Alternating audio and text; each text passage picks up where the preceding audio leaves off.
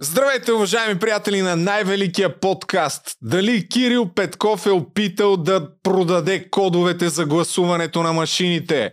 Демек, дали изборите са купени предишните, в които продължаваме промяната, спечелиха. Тази тема ще обсъдим малко по-късно с Асен Генов, който вече беше тук. Също така Цанов съвсем отговорно заявявам, че промотира и рекламира шарлатани. Втора поредна седмица, след като отдели цяло видео да ни обяснява колко свръхестествено надарен е този въпросния Христо, който помогна, в кавички казвам, за намирането на Сашко, промотира още някакъв човек с махало. Дали това е добре, защо не е добре, малко по-късно ще споделя моето мнение.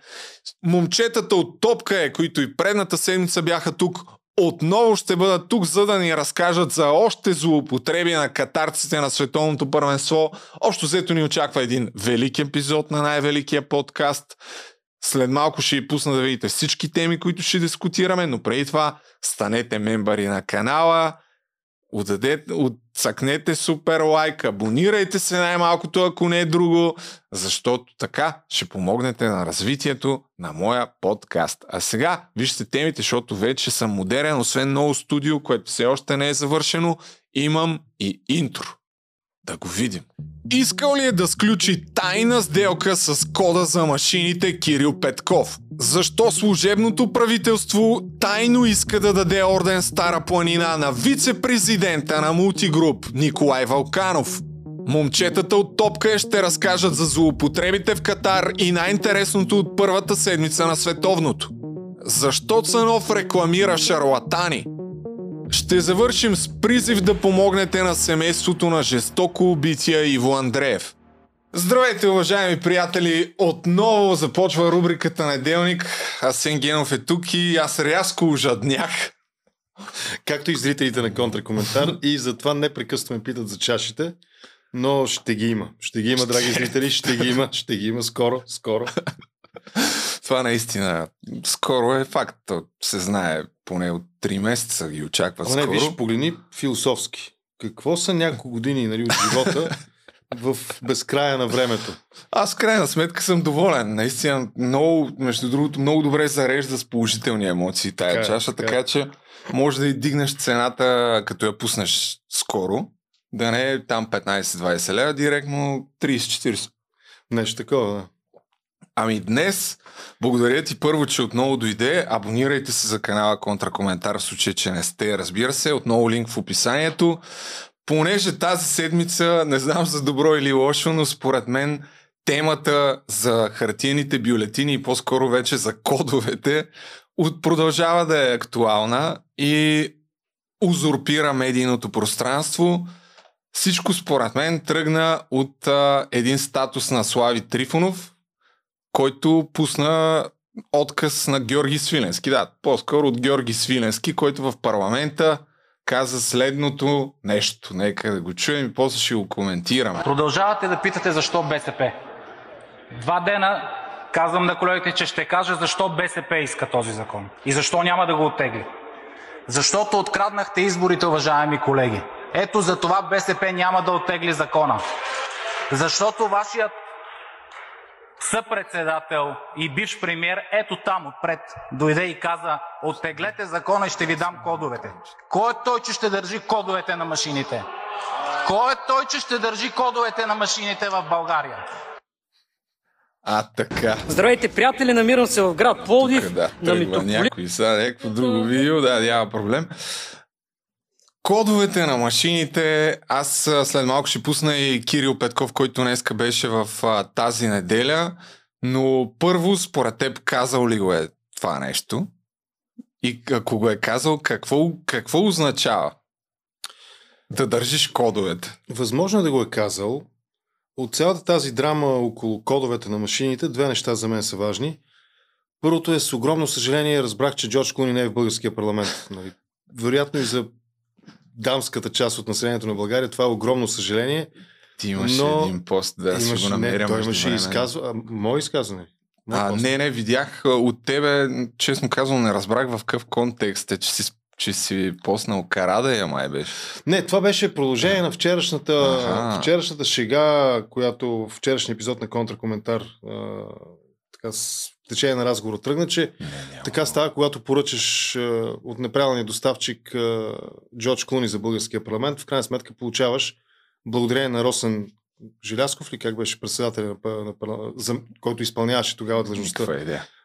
изпълняваше функцията на председател, получаваш Карадая накрая, защото той това каза, нали? Ако беше тук Джордж Клуни, щях да му дам на него думата А. за реплика, но давам думата на Карадая за реплика, така че така е, трябва да внимаваме с поръчките.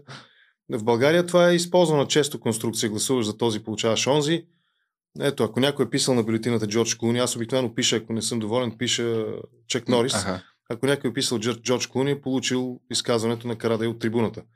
Това беше шегата вчера, но а, Кирил Петков е възможно да е казал нещо в този смисъл, тъй като той не се справя много добре с а, втория план в български язик. Всички сме го чули и видяли как понякога казва едни неща, които могат да бъдат верни, но могат да бъдат и изключително погрешно интерпретирани. Но тук е въпросът за тези, които искат да получат кода. Те какво си представят? Нали? Получават кода, един пин код, да речем, нали? 6 цифри М, или да. 4 цифри, въвеждат го и на екрана какво очакват да видят. Коя партия искаш да спечели? И това, ли е, това ли е логиката на Свиленски? А като заговорихме за Свиленски, не знам защо се сетих за президента. И, и сещайки се за президента, се и, че той мълчи. Президента беше избран с тези машини, втория му мандат. Тоест, ако има някакви съмнения относно открадването на избора, ми той кандидата на БСП за изборите също вероятно е бил от, се е възползвал от това открадване. Тоест, президента не ми е известно до сега да се изказал а, ясно и категорично в посока машините, да. честността на вота и така нататък. Защото в крайна сметка целият този спор се свежда именно до това честни ли са или не са честни изборите. И, и това е моята позиция. Аз за себе си хиляда пъти вече го повторих, ще се справя да гласувам и с хартия, и с машина, и с почтенски гълъб. С каквото ми кажат, с това ще гласувам. Но по този начин, като поставят въпроса, нали, едните казват, вие открадвате избора с хартията, другите казват, вие откраднахте избора с тъчскрина и дисплея, на практика те уронват изцяло доверието в изборния процес, защото двете групи са непримирими. Те вече знаят. Едните крадат избора, другите крадат избора. Добре, аз тук може би малко прибързах. Трябваше да пусна цялата хронология на нещата. С зрителите, които не са гледали, все пак ще пусна първо в парламента репликите, които си размениха Кирил Петков и Георги Свилински. А, но действително дискусията вече е това. Машините могат ли да бъдат а, да манипулират вота и това, което ни внушават от ГЕРБ, ДПС и БСП е, че по-скоро това ще се случи. Но ето първо да видим сега. ЦИ го предоставя за процес на удостоверяване на Министерството на електронното управление и по този начин се предоставя на партиите. Моля да си поправите и да отеглите вашите твърдения. Единственото, което ви казах, е, че ние сме готови, и сега пак го заявявам, да подкрепим всякакви предложения за аудитиране на кода на машините, включително в секцията прозрачност и сигурност на машинното гласуване. И молбата ми е просто, когато имате, когато имате тези изказвания, наистина се придържате към истината. Нали знаете кой не само два пъти мотиката по един и същи начин? Що го правите? Никога не съм си измислял неща неверни, когато говоря от тази трибуна. Това го правят 9 години. Има свидетели, народни представители с по-дълъг опит. Що искате да повторя това, което го казах преди половин час? Това какво сте искал да кажеш, е, да кажете е друг въпрос. Има два реда народни представители свидетели. Аз, аз няма да се отрека от това, което съм казал. Спирам го тук. Започнаха да си вадят реплики бившите коалиционни партньори и Слави е, когато имаш Трифонов. силна любов, имаш силна омраза накрая. Нали? Това е Слави писан Трифонов в литературата феномен. Нали? умело да го използва това срещу Кирил Петков, защото не, не е дълго назад във времето той беше казал, че БСП са почтени хора. Нали? Сега, кога лъжат, преди като са били почтени или сега, когато твърдят, че едва ли не е имало опит на злоупо... за злоупотреба. Според теб въобще дори да е казал това, означава ли, че се е опитал да купи изборите и да продаде изборите, защото Бойко Борисов след малко ще го пусне и него, призова да бъдат разследвани. Трябва ли да бъдат разследвани? Е, Бойко Борисов, той има комплекс от разследване. Нали? Арести, обвинения в какво ли не, от къща в Барселона до кючета в Чекмеджето. Той естествено иска и другите да бъдат разследвани, за да не се чувства самотен в тази групичка на разследваните, в клуба, клуба на разследваните. Има различни клубове. Нали? Клуб 27, знаеш го този клуб, предполагам. Да. Имаше и клуб на разследваните и, и Бойко не иска да е сам в този клуб. Но отново, нали, за мен фундаменталният въпрос е какво очаква Свиленски, примерно като получи кода от Петков. Нали, това е, този код от Петков, нали, кода на машините, е нещо като писмото от нигерийския принц. Нали, който всички получават имейловете. Нали. Моля, дай си нали, имейла и там еди какво си ще получиш. Милион. Да, един, не един милион. По-големи суми се предлагат. Mm. Той, защото, или унази болната от рак дама, която нали, да, иска да, да, да прехвърли там някакви милиони също. Това е. Пак, какво очакват? Въвеждат кода и какво? Коя партия, екрана, който ще светне, ще напише за коя партия искаш дали, да бъдат изборите. Това ли очакват? Не, очевидно. И създават, създават напрежение, създават дъвка и създават заглавия и кликбейтове нали, в е, онлайн медиите мимове със сигурност произвежда страшно много. Изключително глупав е този разговор. Наистина, честността на изборите може да бъде гарантирана. Ето, днес, сега като идвах към теб, слушах новините, разбрали са се разумно нещо. Поне така каза някой от ГЕРБ, мисля, че беше, че а, тези машини, които ДПС иска, които сканират, сканиращите машини, те ще бъдат въведени на следващите предсрочни а, местни избори ще бъдат заедно смесени, ако има пресрочни избори, но по принцип е разумно, като променеш изборната технология, да го правиш през избори, нали, през някакъв период от да. време, за да не те обвинат в това, че създаваш правилата по свои, нали, моделираш ги по свои, шиеш си дрека за себе си. А, но, но темата с машините, сканиращите, сканиращите машини, отново повдига въпроса какво прави точно софтуера. Защото моята логика на нещата и тези, които го предлагат, трябва да го обяснат дали това е така сканираш попълнената от теб бюлетина и машината го обръща в цифрова информация. Тоест, аз задраскам хикчето пред друго да. и тя казва, кандидат номер еди, кой си софтуера, нали, получава една преференция за конкретно това си. Тоест, отново има софтуерна преработка на гласа. И ако приемем, че същността на изборите е в това как гласовете да се превърнат в мандати по максимално честен и прозрачен начин, тогава идва на дневен ред темата за одит, за проверка на софтуера. Нещо, за което ДПС... и гражданския съвет, не и обществения съвет към ЦИК са го казвали нееднократно. Очевидно, предишните, които въведоха сегашната ситуация в гласуването, не се справиха добре с тази задача и да направят максимално прозрачна, максимално достъпна и убедителна процедура да проверят този код. Но пък тези, които сега предлагат да се гласува с а, машина, скенер и така нататък, те не, те, те не отговарят на същите тези въпроси. Какво се случва, трябва да видим. Ами, аз ще пусна директно зададен въпроса на Кирил Петков, който за съжаление според мен не даде особено убедителен отговор. Произнасял ли е тези думи? Давам, ако оттеглите закона, ще ви дам кода. В uh, PTV Мария Цънцарова му го зададе. Надявам се да не ми копира. Теглете закона и ще ви дам кодовете. Тези думи казахте ли ги? Вижте, първо, първо няма такова нещо като кодове. Нали? Второ, а, то, то е кода на машините. Второ, кода е в ЦИК. Трето, всяка партия може да изисква кода от ЦИК през електрон... Министерството на електронното управление. Интересното тук за мен е, Само че... тези думи, да. ваши ли са? Казвали ли сте? Не, никога. Аз затова ще подам иск срещу господин а, Свилински. Никога. А двата реда свидетели, дали случайно няма да са чули Мише, това? Оттеглете закона и ще ви дам кодовете. А, ако те са го чули, нека да го кажат в а, съдебната зала. Не, тия неща трябва да сме прецизни. Общо заето Кирил Петков заяви, че ще съди а, Георги Свиленски. Цялата тази дискусия, обаче аз след малко ще стигне до там. Важно е да се спомене, че има сериозен отпор от някакви звена в БСП. Крум Зарков директно в прав текст заяви, че не иска да се връщат хартиените бюлетини и това, което и ти каза, че не може през няколко месеца да се сменя изборния кодекс. И действително, според мен изглежда повече от очевидно, че тази дискусия е умишлено е създадена, въпреки че вероятно голяма част от участниците знаят, че няма абсолютно никакви съмнения в, в този код. И тук вече въпросът идва защо се прави? Да откажат избирателите да гласуват отново или заради нещо друго според теб? Аз не мога да вникна. На мен наистина ми е трудно да, така да се гмурна дълбоко в дебрите на мисълта на българските политици по този въпрос. Отново казвам, има някои елементарни неща, които могат да бъдат направени. Това е одит на въпросния изходен код, както го наричат програмистите, за да стане ясно каква е процедурата, какво се случва. Алгоритъм, мисля, че също се казва. Да, се, да, да стане ясно какво се случва от момента, в който натискам на екрана, пипам името на партията и преференцията, до момента, в който това нещо се трансформира в цифрова, нали, смисъл в някаква математическа формула, през някаква математическа формула, в крайен резултат. Това нещо може да бъде проверено. Никой не казва, никой не настоява за това. Впечатлен съм. ДПС имат пълното основание да искат това нещо, защото срещу тях има много прове...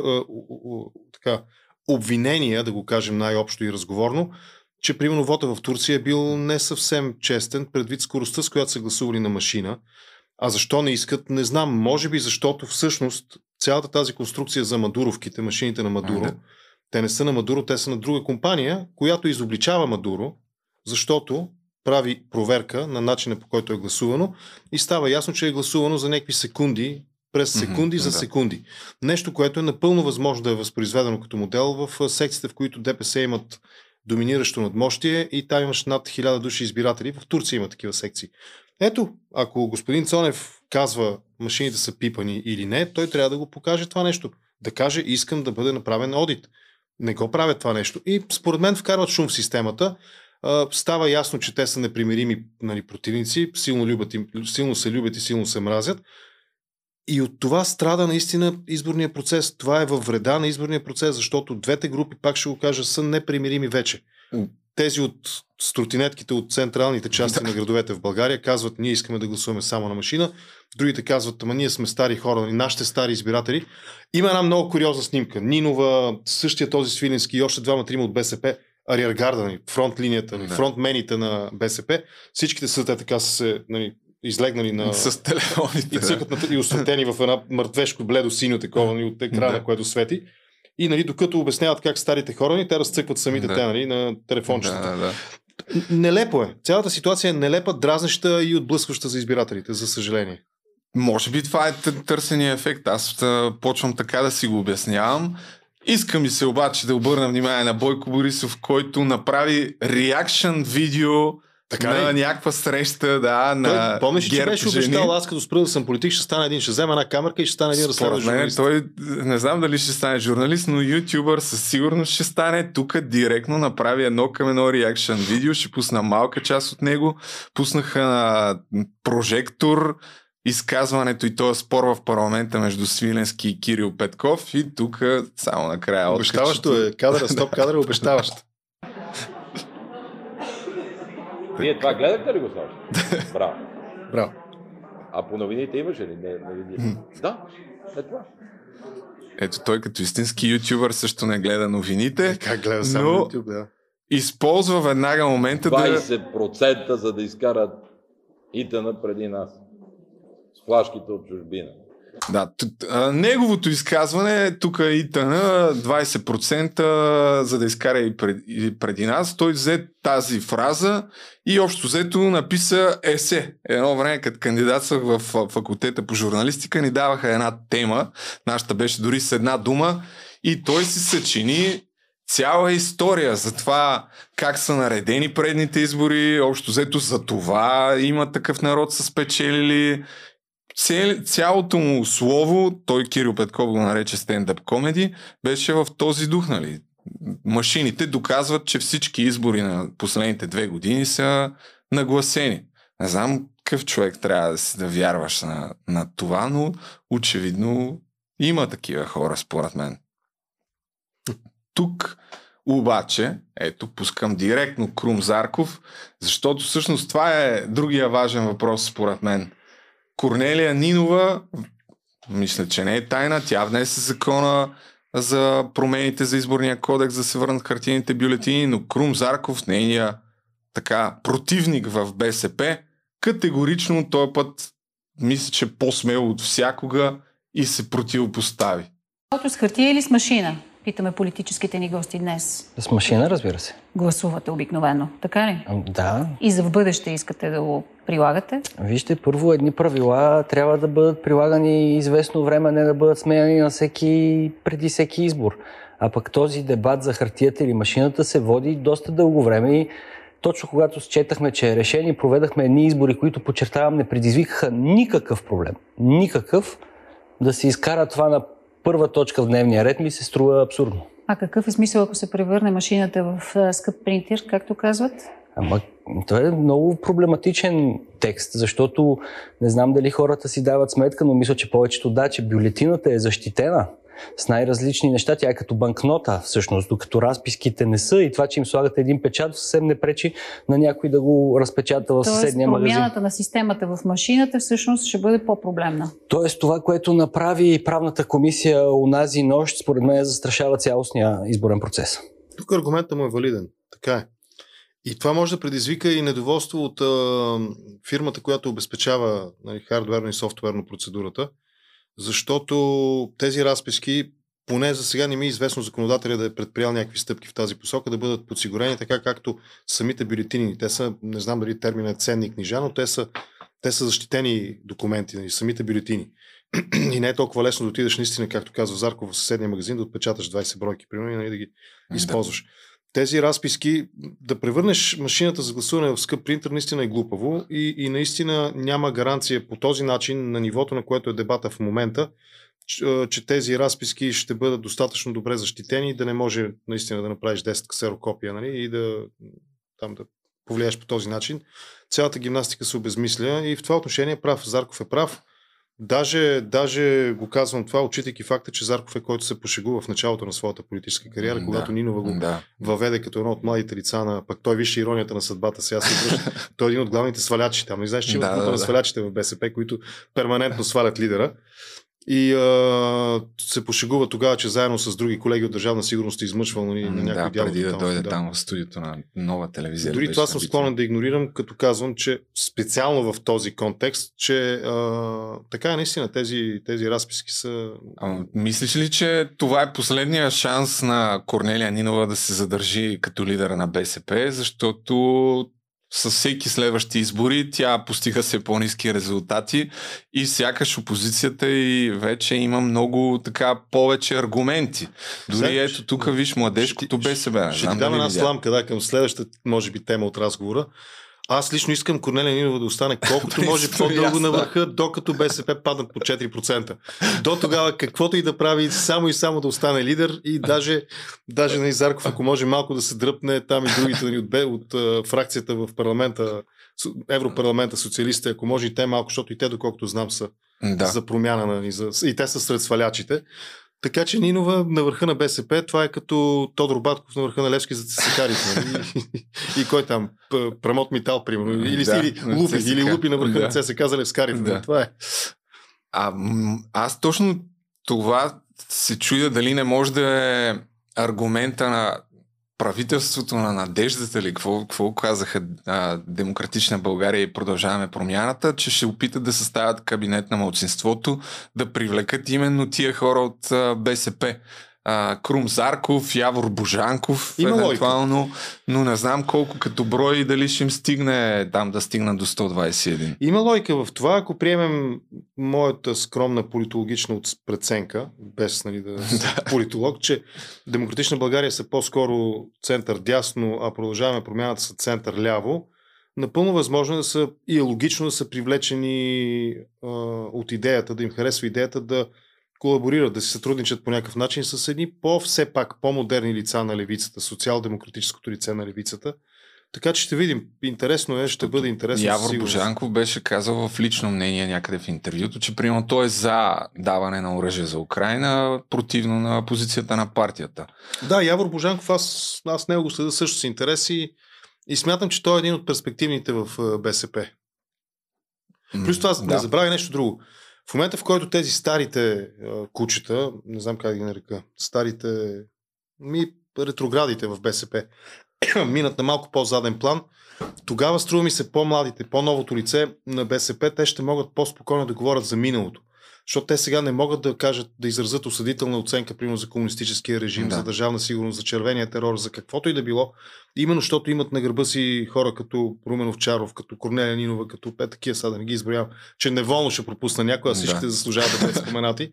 И може би, може би можем да видим едно по-човешко лице на, на БСП след 10 на години. Младежкото обединение на БСП в София, ето тук в подкрепа на това, което казах и аз ти по-рано, че има някакво разцепление. Те излязоха с позиция БСП София Младежкото обединение, че са против хартиените бюлетини. Преди два дни, в същото време, не знам кое е първо и кое е второ, в един ден изглежда са пуснати. Младежкото обединение на БСП Варна пък излезе с позиция, позиция че подкрепя хартиените бюлетини. Т.е. там също има някакво разцепление. И Явор Божанков иронизира новото ляво. Излезе тук някаква новина, че Парванов свири сбор за ново ляво обединение. И вижте новото ляво обединение.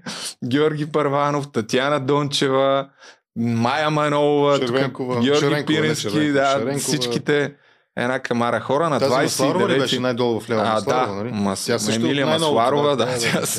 Всичките са от най-новото на 29 ноември ще има някаква сбирка на НДК, така че те може би също ще се възползват от това да свалят Ми, а, това, БСП. ново, това ново в БСП, а и и Татяна И Дончева. ето това е поста на Явор Божанков. Ново викат, сериозно, три усмихнати човечета. Ново. Това ново в БСП, то на мен лично ми напомня нещо, което по времето на тежкия социализъм можеше да бъде видяно в усетено като, като, като, като преживяване, можеше да бъде усетено в трамвая. Като дойде зимата и първи там, първите студове като настанат, и обикновено, и това оказвам с уважение и симпатия към възрастните хора, обикновено бабите си вадеха палтата, зимните палта.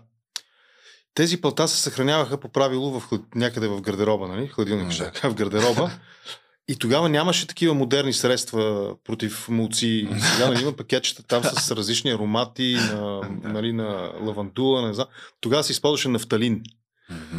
И в трамвая, като се качиш, целият трамвай миришеше Да. на нафталин. Та това ново, новото на БСП, толкова силно ухая на старо палто, съхранявано в нафталин, че по-добре да го няма, се вика. нали. По-добре наистина да, да ги да ги носим на ръце тия, нали, Божанков, кой Да, беше, да. Зарков, нали, които...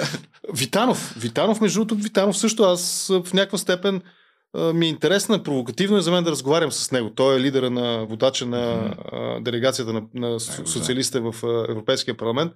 Това са хора, които могат, пак казвам, според мен, те ако бъдат освободени, ако изхвърлят палтата миришещи на нафталин, нали, те могат да представят една социал-демократическа альтернатива. Струва ми се. Може и да бъркам, но ми се струва, че, че е напълно възможно.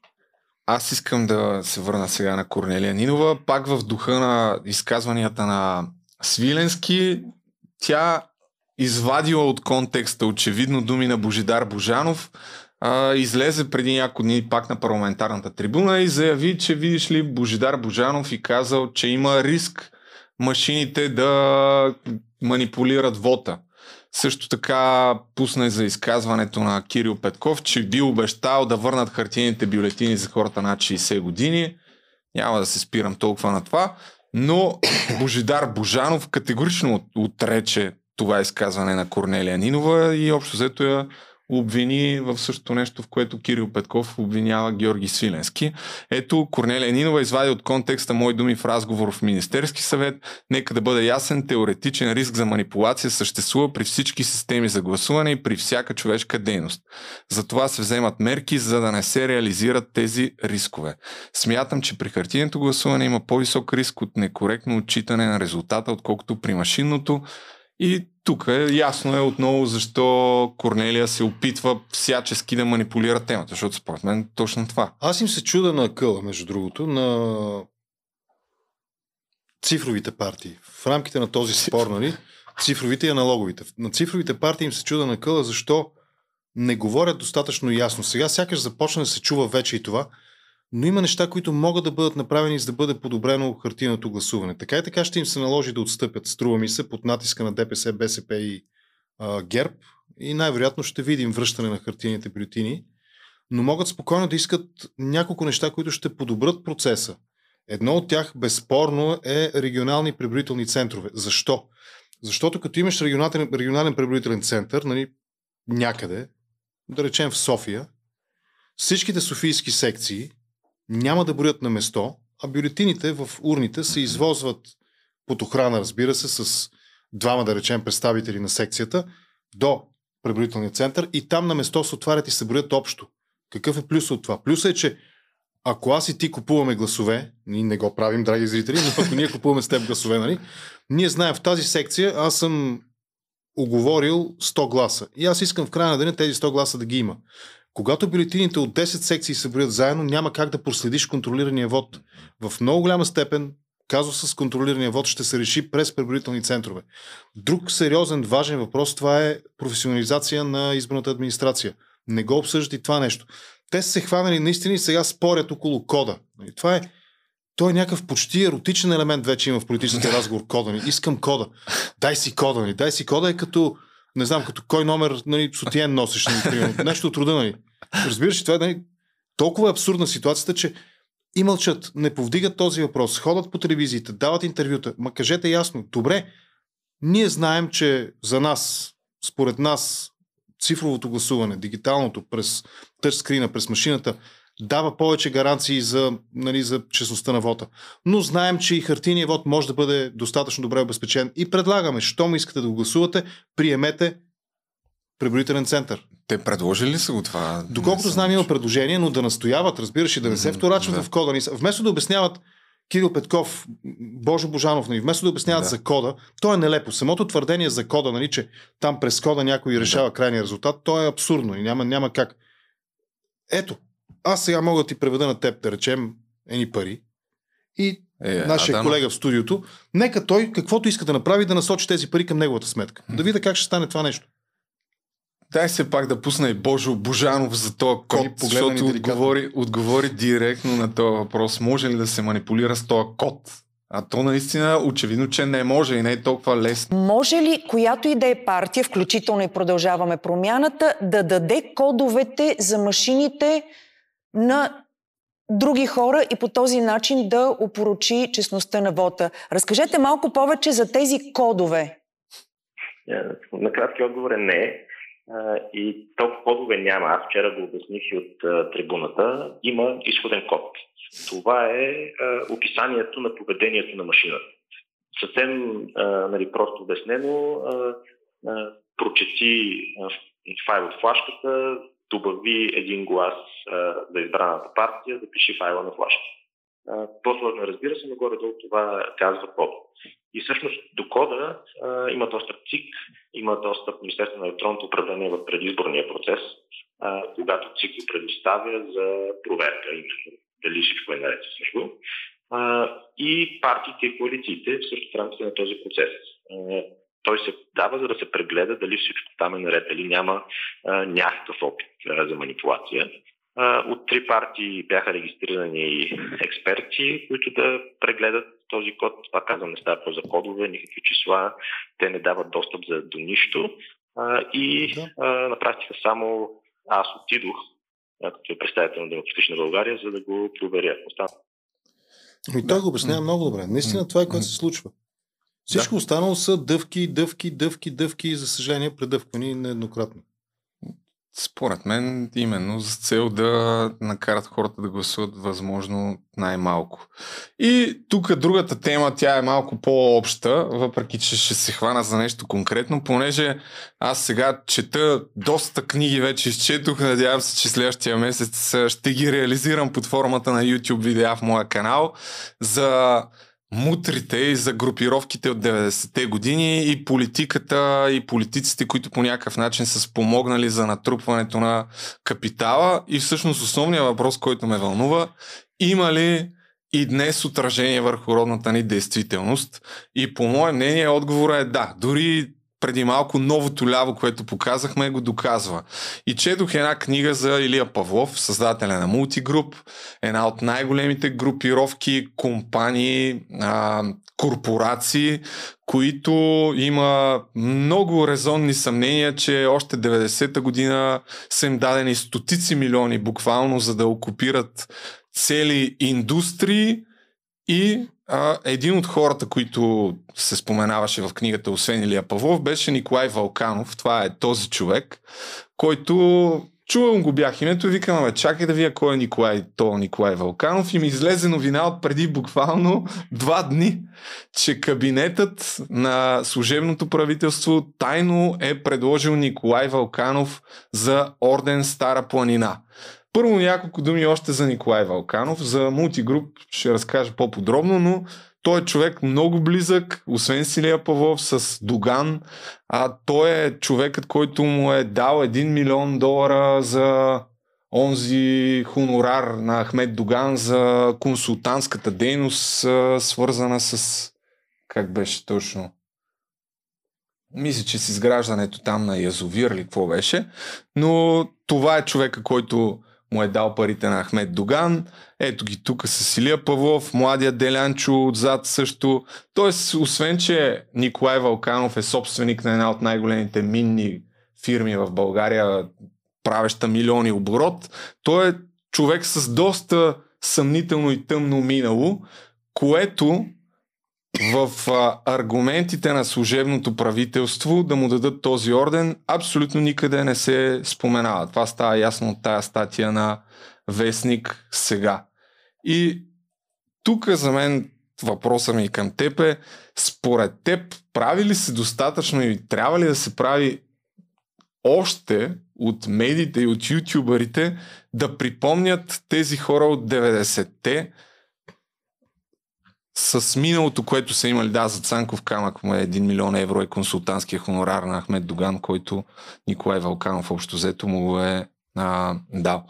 Та, трябва ли да се осветлява все още тези хора, които имат а, тъмно, така да го наречем, или контравършал минало от 90-те години, защото... Това е сегашна статия, нали? Да, това е от преди два дни. Защото виж, виж колко интересно. Аз се замислих, че нещо, нещо ми звучи познато. И ето ти статия от 14 декември 2021 година, преди една година, без малко. Тогава са правили как отново Николай опит, Валканов да. се размина с най-високото държавно отличие за петайка за сега. Предложението се обсъжда по спешност в последния ден на кабинета на Румен Радев. Да, да, и след това вече, след като дойдоха редовни правителства, отново сега се прави опит и то даже май вече не е опита, е редовно решено. по-трудно, да. През редовно е по-трудно. Вече, вече е решено, пак някакво тайно е направено, дори тук и в статията на Вестник сега се казваше, че има а, категорично нарушение на Министерския съвет, тъй като са пуснали някакво съобщение, че още не е решено, но всъщност е решено, защото ако са пуснали през съобщение, това означава, че вече е взето решението да му се даде ордена Стара планина. Трябва ли на тия хора още да се дава орден Стара планина? И аз тук в рамките на попитам забавното всичко- ще пусна един отказ от 2019 година Николай Валканов пред Беновска. Са в Да Вижте как си днешното ежедневие да ви попитам, всичко ли се купува с пари? Не всичко, но не може да си купиш. Майте, че се опитате да си присвоите микрофона ми Да. в момента. Аз обичам да присвоявам. Та, аз обичам да присвоявам. И в книгата, в която четох, го пускам това, защото в 90-те години много подробно се обяснява Тя как го, тя го мултигруп... притесни, Беновска го притесни, защото виж как си оправи така много, много финно си оправи косичката, човека се раз, раз, разтопи, се разчувства се, нали, и посегна. Според мен той искаше да я хване за ръката, нали, ама за да не изглежда баш, че иска да я хване за ръката, хвана така деликатно микрофона, ама кринч, котрето му, котрето му, да, котрето му сякаш така леко я погали по нейните пръсти. Аз обичам да присвоявам. Та, да, просто се сетих за това, което четох буквално вчера, че мултигруп са спонсорирали 90-те години и от БСП и от СДС политици преди изборите с идеята след това да им служат вярно, а пък вече 2000-та година, като идва на власт царя, тогава в моите видеа ще разкажа какво подробно се случва, но със сигурност това според мен поне е човек, който знае как да купиш политическо а, влияние. Но ей го, не знам, 90-те години според мен имат пряко отражение и към днешната политическа обстановка. Съгласен ли си? Понеже въпросът ти беше дали правят достатъчно нашите колеги ютубери. Да. И очевидно, очевидно в България не се прави достатъчно, след като хора по този начин обвързвани. И тук, нали, лапсуса му, аз обичам да присвоявам. Това е, това е на ниво, нали, кръчмарско такова. Нали, аз събирам запалки, има такива хора, които казват, аз събирам запалките на хората по кръчмите, нали, които пушат. Нали. И а, не бих му обръщал особено внимание, освен факта, че се получи добър кринч, както ти Да. каза, и добра така комична и неловка едновременно за него ситуация. Но а, очевидно, след като 30 години след 89-та година, 33 и там около 30 години след мутренския период в България, все още ние нямаме критична, критично отношение към хора, които са обвързвани в медиите с този мутренски период. Нали, Мултигруп често за нея могат да бъдат прочетени статии и материали и анализи, именно най-общо поставяйки я в, в водеща позиция в категорията на мутренските силовите формирования и така нататък. А, вторият човек, кой човек там? Втори или третия човек след Илия Павлов, покойния, убит, да припомним Да. това, нали, застрелян от снайперист. там, от 7 някакви марта храсти, да. 2003 година. Да. Ето, който чете, вижда се веднага, който чете. А, това е странно. Тъй както е странно в челото на новата левица да седи човек с агентурно минало, Гоце, Гоце, президента да. Първанов, който има картонче с неговото име Гоце. Странно е а, лица от, а, от лявото, а, които нищо през годините, в които бяха активно и все още са активно в политиката, не направиха за това да оценим този период ясно, критично и недвусмислено като, като престъпен.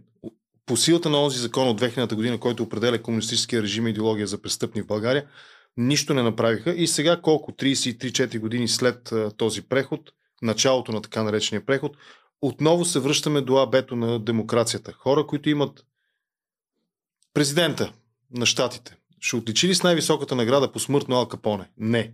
Ми Ал Капоне той не е осъден за наркотици за това, зато е осъден за данъчни злоупотреби. Да. Защо няма да го? Защото американското общество има някакъв предел на допустимост. Нашето очевидно го няма и факта, че обсъждаме хора свързани с това минало пряко или косвено в една или друга степен, нали, а, публично през публикации или доказано в съда, такива май няма, между другото, с този мутренски период, все още ги свързваме и дори ги обсъждаме в контекста на това да им бъдат връчени отличителни награди, държавни награди, е показателен за това на какво ниво е нашето общество. Между и... другото, а, като каза президента на щатите, всъщност Дарина Павлова, жената на Илия Павлов, Върна, да, върна. Да. Клинтон върна едни хиляда долара. Хиляда долара. Е, ти си запознат с всичко, е без човек. Аз вчера го видях от книгата това. И другото, което понеже споменахме за Крум Зарков. Чакай да, контекст малко да дадем. Дарина Павлова е вдовицата на Вдовицата Илия Павлов. на Илия Тя Павлов. наследява в някаква степен неговата... Да. Не империя, но част от капитала. Живее в. Вашингтон, в много голямо И имение. по време на кампанията, тук вече не помня първата и втората на Клинтън, изпраща дарение от 1000 долара. 1000 долара, не 100 хиляди, не 1 милион. Да. 1000 долара, бе, 1000. Тя 1000 се е долара виждала и лично с Хилари Клинтън там на и някакви ги, и приеми. ги връщат, да, парите и ги връщат.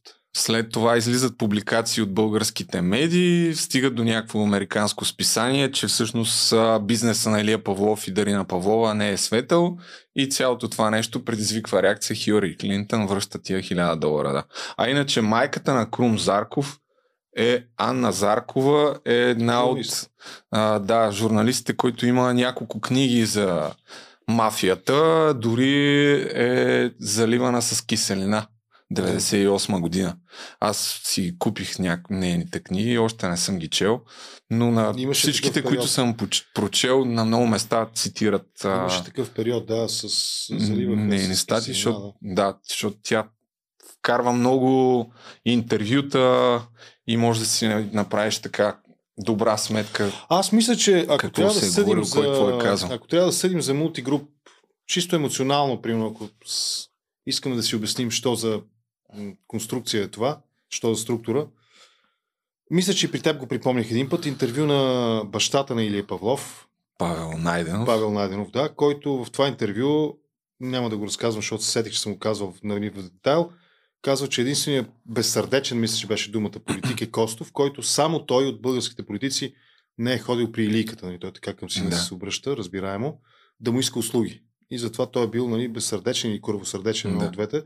Ето това е, нали, самия господин Найденов казва ясно, ни описва ясно какъв е Илия Павлов в българската политика. Всички са ходили при него да му искат услуги. Да, те са били в някаква Политик връзка. да иска услуги от бизнесмен е интересна конструкция, която заслужава отделно Да. внимание. Дори Осман Октай тук, нали, идва, аз три часа си говорих с него, той е едно от нещата, които разказа, беше, че Илия Павлов, лично него, с Ахмед Доган, са го молили да им помогне да бъде свален Костов от а, власт. Това в края на, на 90-те години. Но Еми, аз тия. Не може да ни управлява безсърдечен държавник. по Как тия, така? да, по тия теми ще направя така видеа, така че абонирайте се за моя канал, ако не сте. И завършвам с тази снимка от твоя профил, когато пусна подкаста, най-вероятно вече ще е минало дори предаването. Какво става тук? Нещо много сте разпалени с Александър Симов. Симов срещу Генов. С а, другаря Симов обсъждаме актуалните въпроси от седмицата. Евгений Генчев, благодаря му за така любезното домакинство. Добре се справи да модерира разговора. Ами говорим за всичко. За Лавров, за войната в Украина, за Пригожин и Чука, който а, той... Сега тук е малко сложна работата, защото той не го изпраща директно на Европейския парламент, а на един канал, телеграм канал, който трябва да го препрати нали, на а, Европейския парламент. Поне такава информацията до, до днес, нали, до вчера до днес. И този чук е съ- същия по вид, чук с който вагнеровци убиха един свой колега Да, да, да. военен. След като той се бил предал, пък не знам как се връща във Вагнер, те го убиха буквално. нали, Главата му беше залепена за едно блокче бетонно. Не съм и го с гледал го убиват. Ами, няма смисъл да се гледа, аз го разказвам. Това е смисъл, ако нали, искаш, Да, ако те трилва нали, да гледаш такива неща, го гледай. И той подарява такъв чук. Твърди се, че ще бъде изпратен за Европейския парламент, на който поддръжката има фейк кръв, отпечатъци от ръце, нали, кървави. Е, за такива неща говорихме с Симов. А, моят, акцент, моят акцент в подобен разговор с а, социалисти е, че всъщност а, те са страшни лицемери. Страшни лицемери. Ето вчера публикувах, в, днес сутринта всъщност, не вчера, вчера вечерта късно ги видях, днес публикувах в профила си а, две Да. снимки от Украина, или от Запорожието, или от Киев, не съм 100% сигурен къде. Да, ето, тази жена, аз съм скрил нарочно нали, с черно лицето на покойното две годишно момче. Да. А, това е погребение и това дете е убито от ракетен обстрел, руски ракетен обстрел. Тази снимка казва всичко за войната. Руската армия воюва срещу украинския народ, срещу цивилните мирни граждани на Украина, срещу невръстни деца. На два дена е това бебе. На два дена е убитото бебе. И нали, виждаш по начина по който реагира майката. Това не е в никакъв случай не е нещо, което може да бъде обяснено с средства на, на хуманизма, нали, с познаването на човека. Няма как, няма как това да бъде обяснено. И за това спорим. И за мен те наистина са лицемери. Нашите социалисти в това отношение са безобразни лицемери, защото пред очите им се разиграва това нещо. Всъщност, сега честваме. Ей, добре, че подхвана тази тема. Честваме, силно казано, отбелязваме м, 90 години от началото на гладомора, гл- гладомор в. Украина. Грубо казано, съветския режим решава да накаже непокорните а, украински селени за това, че не искат да влезат в а, совхозите, в теки за сетата техника. Да. И ги наказва като групи от а, ЧК, КГБ, да не сбъркам, абе от държавната сигурност тяхната, обикалят по домовете на, по къщите на селените и изземат всякаква храна. Твърди се, че по време на Голодомора, защото то е умишлено наложено от съветската власт над Украина, спират Да. да. всякаква прехрана на държавата, на, на страната, са м, умряли между 4 и 10 милиона, се твърди. И сега всъщност руската кампания военна е насочена точно в тази посока. Те се стремат систематично да унищожат всякакви важни инфраструктурни обекти, свързани с водоснабдяване, с електроенергия и така нататък, като по този начин искат да оставят за целия зимен период милиони украинци без отопление, без вода и по този начин подменят гладомора с а, студомор. Нали? Гладомор, хладомор са на руски думичките. И а, може би добро обяснение е, аз не си спомням на кой украински политик е тази фраза. Питвам се да намеря снимки, ама предвид на това, което се да случва в Украина, Бях гледал. предвид на това, което се случва в Украина, мракът е в Русия, а в Украина просто няма ток. Този народ доказва, доказва, че той цени свободата си и че може да се бие за свободата си. И в крайна сметка аз вярвам в крайния, когато и да е той крайния успех на Украина в нейната битка на живот и смърт за свобода. За И- свобода и независимост. Е, тук някаква статия преди 6 минути. Имаше наистина доста стра... Да, стряскащи снимки, как абсолютно всичко е тъмно в За другата събота и неделя също се очаква. Другата, тази, която започва от утрени седмица, също се очаква масиран ракетен обстрел. Това е техния похват, това е руския похват, това е генерал Суровикин, тотално унищожение и а, пълен хаос и паника сред Ето. цивилното население. Една четвърт от Киев. Да. Ами добре, много ти благодаря за гостуването и ще, се- ще се чуем. Другата Как- седмица, както пак, другата седмица пак. Чаши ще има. Чаши ще Да. има. А, да. Другата седмица ще съм готов вече да направим записа в петък, а не в неделя, да може да... В работа. Да. Както, както дойде. Както дойде. Благодаря ти за което. Добре. Продължаваме напред. Момчетата от Топка ще разкажат за злоупотребите в Катар и най-интересното от първата седмица на световното. Ето, че отново сме с момчетата от Топка, е Топчо и Деко и разбира се шимпанзе Роберто, които ще направят обзор на първата седмица от световното най-интересните неща. Преди това естествено искам да ви напомня да се абонирате за техния YouTube канал – от предното гостуване вече имат близо 200 абонати, но въпреки това остават 103 до 1000. Така че не губете време, отидете да цъкнете един сабскрайб на Топка е. Момчета, аз почти нищо не съм гледал от световното, да не кажа нищо всъщност. Така че основно вие ще говорите, през това време аз ще се опитвам да намирам някакви снимки, тъй като педалите от FIFA копирайтват всичко, което се пусне от техния канал. Да. Правим този запис в петък, но все пак, какво се случи от откриването до сега? Ми, основният, т.е. така, основният акцент първия ден беше, че Катар, които ние не мислихме, че, са, че ще са чак толкова слаби, наистина са чак толкова слаби.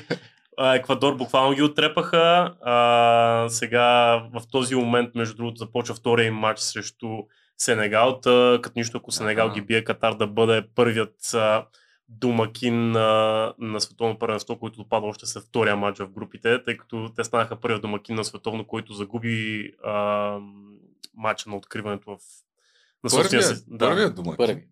да, Южна Африка 2010 Вау. направиха равен с Мексико, което беше, мисля, че най-близо до загуба. Но в останалите дни трябва да отчетем така, големите изненади, особено тази, която се получи на матча между Аржентина и Саудитска Арабия, където Да. общо зато повече, повечето хора очакваха хетрици и така нататък от Меси, Лаутаро Мартинес, Димаре и другите нападатели на Аржентина, пак Саудитска Арабия взеха, че си ги биха с 2 на 1. А, и другата така голяма сензация, може би от първия кръг, беше победата на Япония над Германия с 2 на 1, Да. като двата мача чисто като развой бяха супер сходни. От германците може да подпаднат? Ами те сега с Испания в Испания, в а, неделя, като между другото Испания пък а, бяха отбора, който може би не много хора очакваха, че ще са супер а, резултатни, че ще играят леко. А, бяха си, както се казва на футболен жаргон, загадка. Първи матч а, буквално разбиха Коста Рика. Коста Рика, между другото, не отправиха нито един удар към вратата им през целия матч. 7 на 0 ли са били, бе? Да. Нещо ми мирише на черно тото тук. е, добре, в Саудитска Арабия, кой играе толкова, че биха Аржентина? Не мога да ти кажа кои са двамата голмайстори, тъй като са... Там реално всички са ми супер дженерик като цяло. Ао нещо си. Реално играе в Саудитска Арабия. Някой в Европа има ли? Не, да с- не. абсолютно целият отбор играе в а, първенството на Саудитска Арабия, както и в а, това въжи за тима на Катар. Това са двата отбора, които 26-мата футболисти изцяло играят в местното първенство. Топчо, ти с какво ще запомниш първата седмица? Какво ще кажем нещо интересно на нашите слушатели и, глед... и гледачи? Слушатели е много а, точно попадение, защото аз, например, бидейки на работа в делищите дни, както по-голямата част от следящите световното първенство, нямам възможност да гледам всички мачове, особено раните. Затова Добре. сега да направим една, да, една бърза, неплатена реклама на един а, много готин апликейшн, FotMob, който правят радиокоментар, който е Как? Как? FotMob, като футболна тълпа серо. И те, те са същите с предиктори играта, която много от нас откриха преди това. Готини са, абсолютно free of charge, е, в смисъл някакви агенти някъде из Скандинавия го правят. Way да go. Браво, нека, супер. Е, това ли е? Да, и в абсолютно всеки един от тях аз мога да го слушам. Там коментара е, да кажем, полулегален от BBC, така да го наречем. Това е най-доброто определение, което мога да... Е, е, Independent Studio го наричат. Все едно аз и тия се събереме си го коментираме. А иначе за самия футбол, айде нека започнем от самия футбол. А, 39 гола в първите, първите мачове от а, 8-те групи. Я говори една идея по-близко само на Разбира микрофона. А, 39 гола първите 16 мача, но в същото време а, 7, 6, 13, 19, 17. 17 от тях са ги отбелязали само 3 отбора. Англия, Франция и Испания. А техните опоненти ги докарват до 20. Тоест практически в останалото, останалите мачове Парасото има под гол половина на матч. Тоест няма тази резултатност, която очаквахме. А, въпреки, че играта супер натопорчно всичките отбори, няма наистина клишето, че няма слаби отбори, освен може би Катар, както установихме, че са единствения видимо Сега а, този, запис, ще, този запис ще бъде пуснат след, а, м, така, да. след матча и като нищо Катар да бият Сенегал и да ни Разбира опровергат. на Както винаги става. Разбира се. Не вярвам. Нашето шимпанзе Ел Хаджидио в Сенегал ще избухне с... с Той малко не играе вече. малко, малко само от 15 години сигурно. То в Сенегал. Кои са най-известните в момента В Сенегал ли? първенството? Въобще, А. генерално най-големите а, звезди. Аз гледах видеото на Джон Оливър. Имаше някакъв скандал около тия ленти. One Love. Да. А, тъй като мисля, че 7 държави, сега няма ги избрам всичките, но главно основните европейски, Англия, Германия и така нататък, Да. да. искаха да излезнат с а, такива ленти в подкрепа на LGTB, нали, така Да. да. кажа, подребата на буквите общността. А, от а, Катар казаха, че ако някой капитан на даден отбор излезе с така лента, ще започне автоматично матч с жълт картон. Вау! Да, което още по-абстрактно. Доста демократично. След като от FIFA така подкрепиха това решение, и то доста гласно, а, явно органите за реда в Катар взеха при сърце а, всякакви провокации, свързани с а, дъги. И имаше 37 човека, на които им бяха от, отнети някакви артикули. Не са арестувани или не са чак толкова агресивни, но включително двама бразилци, които носят знамето на своят щат в Бразилия, Пернамбукано, което има дъга в себе си много преди това да бъде тема за разговор. А, и тези двама имат такова видео, как някакъв местен който безкрайно очуден, че трябва да го прави. Това е някакъв шейхоподобен, който ръкомаха. Жестикулира, не е ясно точно какво. И двама бразилци, които са... Знаме. Наш, на нашия си град това, мисля, какво ви става? Ами, аз от това видео, което препоръчвам на всички да го гледат за, на Джон Оливър за световното, тук разказват за някои от злоупотребите и всъщност там разбрах, че секса между мъже в Катар е забранен и ако те хванат, отиваш за няколко години в затвора. И те, дай ще, искате ли да поговорим малко за тези условията, които са на световното? Ние предния път загатнахме темата, но понеже тук сега има кадри, това са условията, в които са работили работниците, които са строили стадионите. and were packed wall to wall, eight to a room. The heat was stifling, the kitchen filthy, the beds, they told us, infested with bed bugs. 22 year old Koom lives here among 150 other men. They share two bathrooms. There's no shower here. There's nowhere to wash your body. Where do you wash your body? Then buckets. Then You wash your buckets, body in, yeah. in the toilet. Yes. Hard to believe, but in these camps, it's routine. At another camp, Това са условията, в които се твърди, че всъщност 6500 души са загубили живота си, а катарското правителство казват, не е вярно, само трима са. Което е, което е едно от многобройните доказателства за корупция, свързани с FIFA и, и световното първенство. Но има ли някакво, някакъв глас, който да се надига, защото тук някои от а, хората, които са работили там, искат едва ли не да ги подкрепят футболистите по някакъв начин, но нещо за това говори ли се в момента? Ами, дъчаните искаха да излязат с черни фанелки по този повод, въпреки че мисля, че пак не им позволиха. Мисля, че такъв беше казуса. А, иначе има доста, доста хора, дори в а, българския ефир го споменават това нещо, но сякаш е малко, как го кажа, бе, нека си гледаме футбола, пък това си остане малко на, на заден мое мнение. А, от а, публичните лица в FIFA Сеп Блатър дори след като м- получи тази забрана да бъде свързан с футбола, няколко пъти излиза за да защити собственото си решение, както и това на ексклюзивния комитет, екзекутив комитет всъщност, с думите, ние сме FIFA, ние не можем да се бъркаме в политиката на местните държави, което е точно обратното от това, което FIFA прави повече от 40 години, която винаги се бърка в политиката на местната на държавите. Смисъл, когато им е удобно, те просто гледат настрани супер безочливо и арогантно. И това продължава сега и с Джани Инфантино, както Деко предния път спомена. Опитвам се да намеря още един култов а, отказ. Вие Само да- говорете нещо през това време. Да, като, като каза за цифрите, нали, които така Катар може би изопачават до някаква степен, аз бих добавил и а, така бройката посетители на стадионите на отделните матчове, когато се споменава, тъй като вече д- на, имаше доста случаи, в които, примерно, стадион с капацитет 40 хиляди казва, че има 41 хиляди фена, примерно, в момента, които гледат мача на живо. И като малко като се загледаш така от картината по време на матч, виждаш доста празни места. И си мислихме дали не са от тези картоните, картоните фенове, които слагаха по време на пандемията, когато нямаше право на, на фенове. Ами няма да се очудя, като разбирам какво се случва в този Катар. отделно, чисто като кадри, това, което на мен прави впечатление, а, по време на мачовете, когато дават публиката по-близо. Примерно, дават а, португалска португалската агитка вътре виждаме индиец, пакистанец, азиат, е такъв април, да от Япония, от някаква, някаква Да. много странна комбинация от хора, които, Амалгама.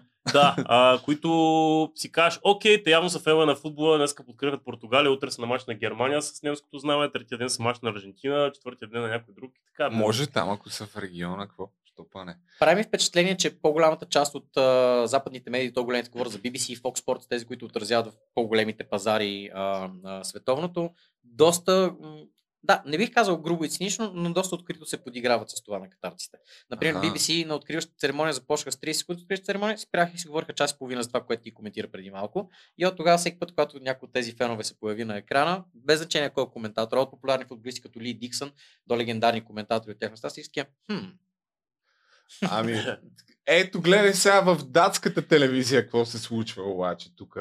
Задават въпрос на кореспондент на TV2 Денмарк. Как бихте описали условията на журналистите в Катар? И гледай какво става сега. Hvordan oplever du forholdene lige nu? Jamen, vi kan jo vise, hvordan forholdene er lige her, hvis vi drejer kameraet. Uh, we are live on Danish television. За да добиете представа е достатъчно просто да обърнем камерата. Не, не, не ме давай мен. Остави това. Og uh, der kan I se, nu bliver, vi, nu bliver vi stoppet med at filme, og det er forholdene her. Uh, mister, you invited the whole world to the you, you invited the whole world to come here. Why can't we film? It's a public place. But but but, no, but listen, but listen, but listen. But you can break the camera. You want to break the camera? Okay, you break the camera. Okay. Yes. So you're threatening us by by by, by smashing the camera. А малко оценка от господар на ефира преди 10 години. да, много интересно. А това е на световното някакво публично място. Не знам, явно, че това световно мисля, че няма да се запомни с добро. Така Ами като е гледам. интересно да, Извън терена, не. евентуално да поканеш някой от а, българските представители на нова телевизия на БНТ, които са в Катар в момента, след първенството, да кажат те какво ще там. А, нова телевизия и БНТ ли предават мачовете? Да, реално по нова телевизия са все едно, Диема ги предава, но те са си към нова бродкастинг груп, т.е. предполагам, че вече тези от по-значимите мачове от елиминационната фаза ще има мачове по нова телевизия. Андрея, банда, банда, добре ли се справя? Ами- какво прави всъщност? Аз- Виждам, че във Фейсбук бая нещо си я базикат. Ами, Вие включително. Аз съм гледал, мисля, че един път и два пъти фанах рубриката. Не е нещо, което не съм очаквал да прави. Горе, като разбрах, че ще бъде там, по-скоро очаквах да е нещо такова. Типа, нека сега им 4-5 мемета или там 4-5 някакви видеа, типа... Общото обяс- обясняване на смешки, така да се каже. Е, кои са по-добри Това в е- утре? Нищо не искам да кажа за момичето. Си изглежда си добре. Само една единствена реплика чух, пратиха ми видео 6 секундно. Не, мог, не, не бих гледал студиото на БНТ за нищо на света. И то гласеше, а, аз много ги харесвам саудитите и се замисли за политиката на саудитите към жените. Интересно, интересен подбор на думи от госпожа Бандова. Госпожица не знам как е там. Как да се зове. Да, тя не е истинската фамилия това, но... Anyways. Значи, с други думи, отговорихте на въпроса по нова или по БНТ е по-добре се отразява световно. По стримовете ще ти. Ами, това, което вчера гледах преди студиото на Бразилия, Сърбия в БНТ, бяха поканили включително и банда, банда, която си правеше нейната си рубрика в този момент, но бяха поканали Валери Божинов, Илия Груев, а, Джери Перейра, този култов, мисля, че беше първият чужденец, играл в България още, който после стана и футболен агент и още събра ги, още двама човека имаше. Реално толкова много го- гости в това студио, че в рамките на примерно 20 минути то никой нищо не успя да каже. Тук сме сектора на Сърбия, Божинов и още някой. Там сме сектора на Бразилия. Тук сега ще видим това. И ти, ти реално само отиваш да гледаш мача по БНТ. Смисъл, ти имаш примерно 2-3 минути Да. се изкажеш Аха. през цялото време. Е, не ме изненадва, ако БНТ Сега, ако, ако, се справят. ако студиото е примерно 2 часа, окей, ама Според мен игри на волята прави по-голям рейтинг от световното за момента, ама кой знае. Какво друго трябва да се отбележи от изминалата седмица и евентуално да обърнем внимание на нещата, които предстоят пък от друга страна, защото те първа ще се раз... в края на до следващата неделя всъщност ще се знае ли кой продължава? а, даже до петък. Ще се знае. Аха. Другия петък, когато най-вероятно ще, се- ще се записва тази рубрика, ще са останали примерно 2-3 отбора, които не са ясни, иначе всички други би трябвало да са ясни вече за фазата на 8 финалите. Ти имаш нещо да кажеш? Какво? Нямаш ли? Да, бе, имам сега много, но а, а, точно преди да влезем тук да записаме, Иран победиха Уелс в самия край на матча. И аз чувствам безкрайно валидиран, защото Иран не са никак, никак случайни, а още повече коментирахме предишния път политическата да. и социална ситуация и там също е скандална. Днес пореден арест на футболна легенда за това, че се изказва защита на кюртките. Кой бе? Ще, ще избъркам името. Аха. Но да, днес какво, каква дата сме днес? 25. 25. Да. А, те победиха Уелс игра, защото изобщо не са случайни. И това, което в момента се случва при тях е равносилно на това, което се случваше примерно 99-та в а, а, отцеп... 97 в отцепването на Югославия. В смисъл такова, М. просто хората ги преследват по улицата без абсолютно значение кой е кой. е. И Ето те все пак биха. Да, Да, ето, този. Вория, Гафури или там както и да се казва. Играе на две световни, има еди колко си десетки мача. Аз лично не, не разпознах името. Ами аз Но за освен- публикация онлайн да спрете войната, не спрете кръвопролитието и арестуват просто. И това е популярен човек. Освен нали, така популярните Али Карими и Али Дей, за които ние ще споменахме миналия път, а, им, имаше Ме, Мейди или Мади Магдавикия. Мехди Иранец, Магдавикия, Мехди да. Магдавикия и разбира се култовият Яхия Гол Мухамади, който а, Николай Брешимов реши да изкоментира а, като южноамерикански коментатор, когато вкара гол на световното 2006 година на Мексико. За един на един, нали? За един на един, да. От, от тогава не го е правил, май. Кое? Прави ли го така да, да отбелязва? Не, те аз доколкото знам, сега не знам доколко е истина тази история, да не взема да кажа някаква глупост, но сме се скарали доста сериозно на Николай Брешил след този матч, тъй като той е решил просто да направи матч по-интересен, като Мексико и Иран, смисъл това са някакви отбори, които Да. не са някакви супер популярни в България. И да коментира голете като тези южноамериканските коментатори. Да, се Да, да, да, да. И... Не беше ли той същия, който на същото първенство? Тогава имаше много нещастен случай. Един от вратарите на Германия а, реши да приключи а, живота си. А беше по-нататък. Беше ли 2006? Не, за Може Робърт би. Тенки става. За Робърт Тенки, Но да. той, да, това беше. А може би същия коментатор, обаче, добър към световете, който мача на Германия първия за това световно беше ранен. Около 3-4 следобед. Национален ефир, БНТ, гледат го деца напълно нормално и той две минути и половина обясняваше с това самоубийство. Еми, любопитна информация трябва да даде на хората човек. А Португалия обаче са били. Ето тук предния път нещо спекулирахме, че Кристиано Роналдо няма Еми, да... те му даваха една леко да съмнителна дуспа вчера, а, която той вкара и реално. 3 на 2 са били. Да, то беше, то беше, беше, беше както, както е популярното спортно клише, матч с две лица. А, тъй като до 50 и някоя минута тия два отбора ще ни преспът брутално и реално след когато падна първия гол на Португалия, мисля, че 60 и някоя минута, нека даха до спата вече. А, реално се стана бати матч след това. А, Португалия побяха 3 на 1, Гана а, върнаха едно попадение и накрая вратар на португалците можеше да се то направи някаква безумна грешка, когато пробвайки да избие топката напред, я хвърли, просто имаше един ганец, който се втурна зад него и някой, някой им Подхлъзна се. И подхлъзна някой се, Уилямс. Да, и някой Уилямс, който можеше да вкара и да направи 3 на 3.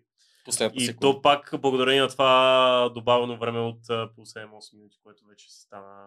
И за Да, което, между другото, Петър да. Василев вчера отдели супер много време, за да, а, така, да, Да го си каже мнението. Да, той коментираше и преди това и мисля, че Франция и Австралия.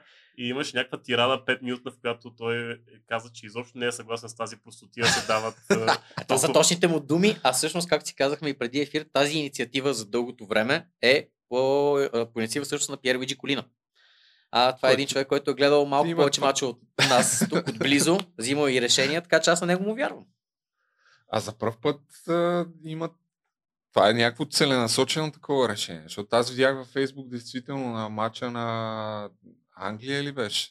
Няколко в 9-та и в 12-та минута на продължението ли? Какво казахте? Това е днес Иран, Аха. 9 и 12 на положението. Англия имаха 10 минути продължение на първото по време, а второто при резултат 6 на 1 имаха 14 минути продължение. Да, в което стана в тези 14 минути, в примерно 12 минути стана 6 на Е, добре, е верно. Що толкова много? Защото Толкова... много време се губи. Последните, не последните от години насам има тенденция, че все по-малко е активното игрово време. Ако примерно 90-те години било 30-35 минути, сега в някои от топ първенствата, Италия на първо място, падат до към 25. И повечето хора са една в смисъл футбол вече им е скучен и за това. И от FIFA се Лежане, бавене, Лежане, пък те са едни контузии, се чака, умирам, излиза на тъча, вече може да се върне.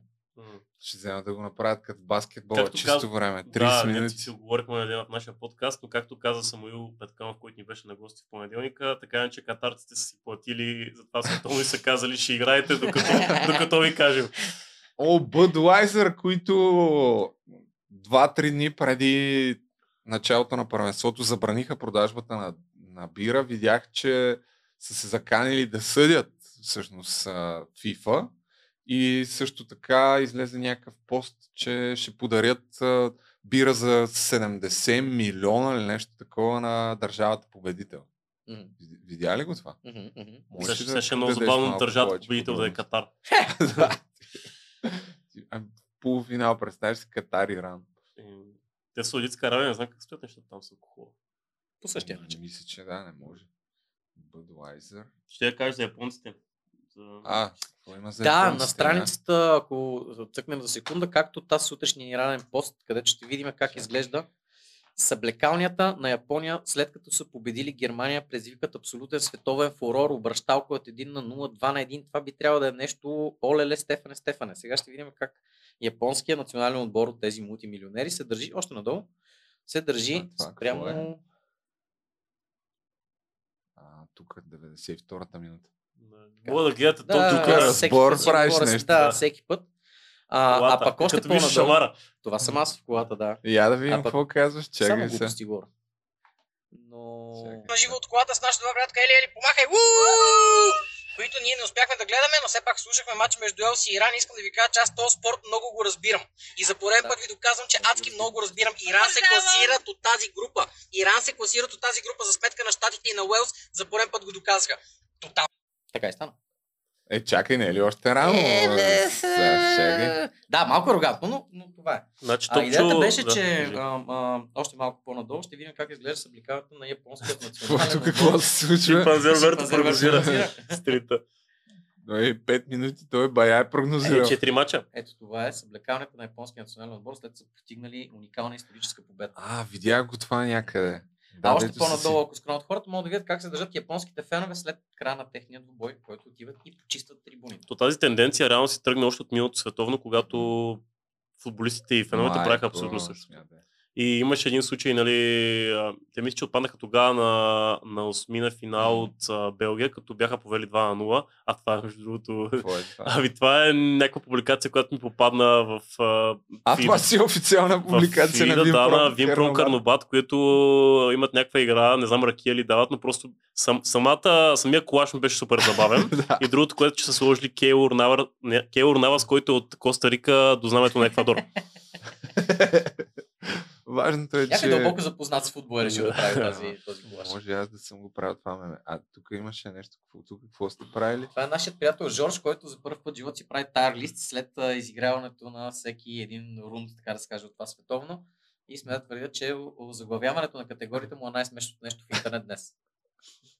Но просто е прекалено малко май от тук и не мога да се Бата Иво тук в, в Мексико. Да, Мексико, Мексико... Твърде стари. Ангел да. вчера коментираше Бразилия и Сърбия и, и той малко звучеше като бразилец на головете на Ричарлисон, тъй като крещеше като от малко се едно България играе.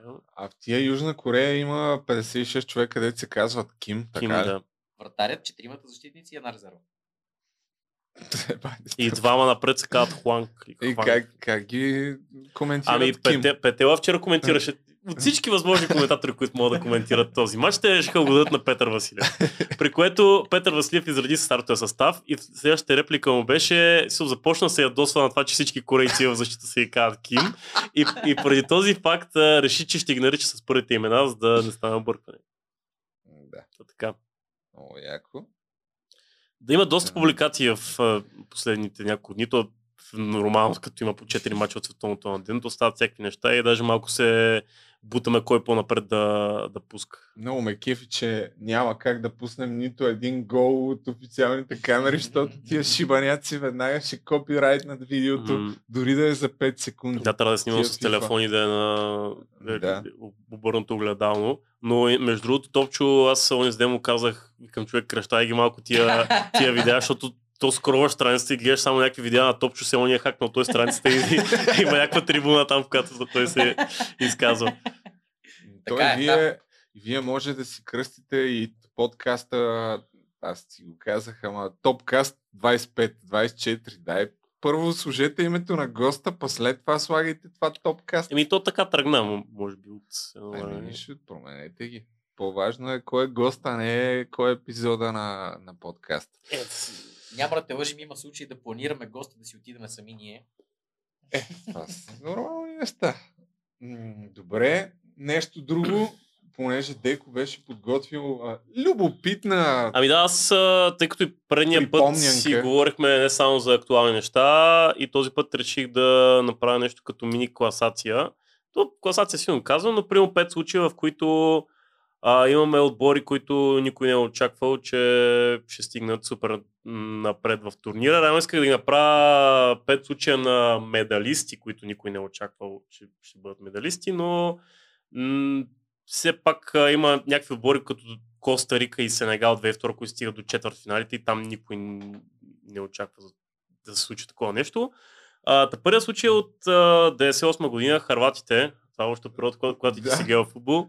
Това още тогава даже събирах още стикери на Панини, панини. да. да. От Евро 9-6 ги имам всичките, между другото. 354 или 351 ли бяха, даже по едно време ги знаех. Кой номер, кой за- футболист е. Защото аз спомням, че събирах Евро 2004, като те спаха по три картички. Две Да. бяха, не знам, в пакетче и струваше един лев, колкото Да. ми даваха и нашите за училище. Просто И аз не ядях и си взимах това. на мен не ми даваха пари за това, но бях много добър, играехме на картинки и, и бях наистина феноменално добър и отивах с 3-4 картинки и се прибирах с 50 стикера. Ей така от игра. На, на картинки вие играли ли сте? Защото разбирам, че някои никога не са играли. на Играхме това на нещо. Тасота ни. Те с а, покемоните. Е, това е малко Да. по-късно. Да. Та, Та Харватия 9-8. за съжаление ще трябва с снимки да го караме, защото ти беше Ами, има едно има- има друго видео, няма което не е от FIFA. шибаняци, Веднага ще го клеймнат. Има друго видео, което не е от FIFA с доста кофти качество, но то не знам дали го пускаме изобщо. Да, Харватия 9-8. Реално мисля, че първият отбор на Харватия, който участва на световно първенство след а, отделянето им от Югославия.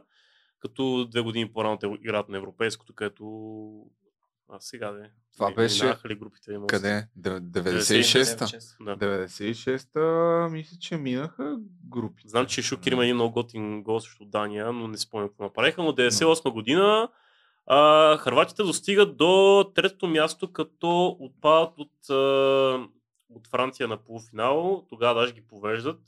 А, и след това а, французите обръщат второ по време с два гола на Лилиан Тюрам, като, като нищо. Това са му въобще двата гола на Тюрам за национален отбор на, на Франция, но по пътя си а, така записват много сериозна сензация, побеждайки с 3 на 0 тогава действащия европейски шампион Германия. Това беше ерата, дето беше модерно да си слагат лекопласт на носа, за да да. по-добре.